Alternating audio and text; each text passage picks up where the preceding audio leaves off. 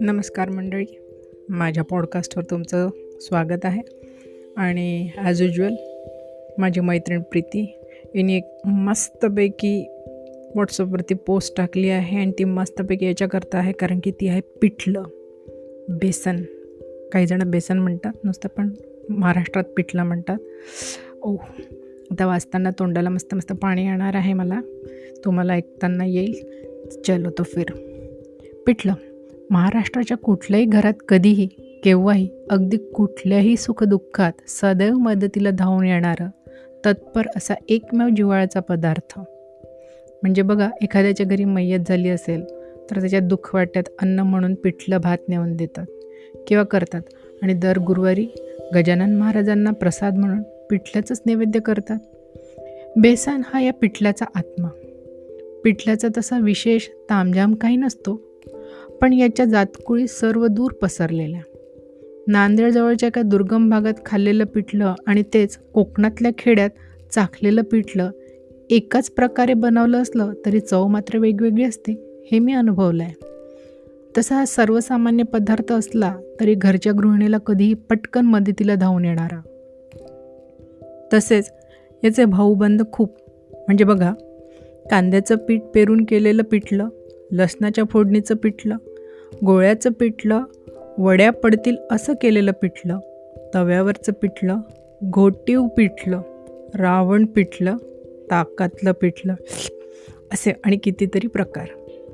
त्यातल्या त्यात महाळसाच्या हातचं कांदा घालून केलेलं घट्ट मऊ पिठलं आणि मायानंदाच्या हातचं वड्या पाडून केलेलं पिठलं म्हणजे जिभेला परवणीच. या कांद्याच्या मऊ घट्ट पिठल्यावर मस्त ताजी हिरवीगार कोथिंबीर पेरावी आणि त्यावर कच्च्या तेलाची चवी पुरता एक धार सोडावी. ते सगळं एकजीव करून टम्म फुगलेल्या दुपदरी गरमागरम बाजरीच्या किंवा ज्वारीच्या भाकरीबरोबर एक घास तोंडात टाकला ना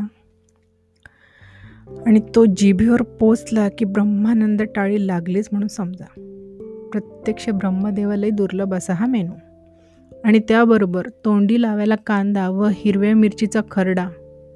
ठेचा नव्हे खरडा वेगळा ठेचा वेगळा. त्यावर एक स्वतंत्र लेख तयार आहे पण तो कधीतरी नंतर. असेल ना? तर खाणाऱ्याच्या दृष्टीने सुवर्ण कांचन योग. हेच मऊ गरमागरम पिठलं छान ताटात वाढून घ्यावं. बाजूला वाफाळलेला पांढरशुभ्र भात असावा. या पिठल्यावर अर्धा चमचा कच्च्या तेलाची धार सोडावी आणि त्यात थोडा भात थोडं पिठलं असं एकत्र कालवत एकजीव करत हळूहळू आस्वाद घेत खाण्याची मजा नुसती अवर्ण्याच सगळं पिठलं आणि सगळा भात भस्कन एकत्र करून खाणं म्हणजे त्या पिठल्याचा अनादर केल्यासारखं आहे तर खरी मजा अशी लावून लावून खाण्यातच.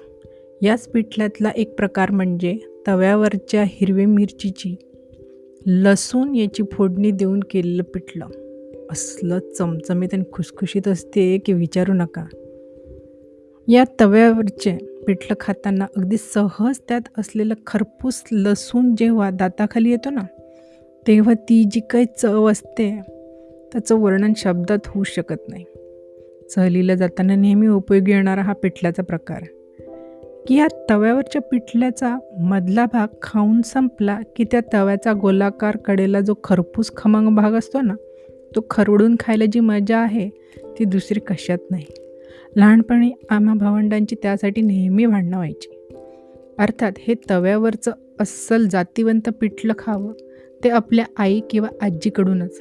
त्यामागे त्यांच्या चवीचा प्रदीर्घ अनुभव असतो.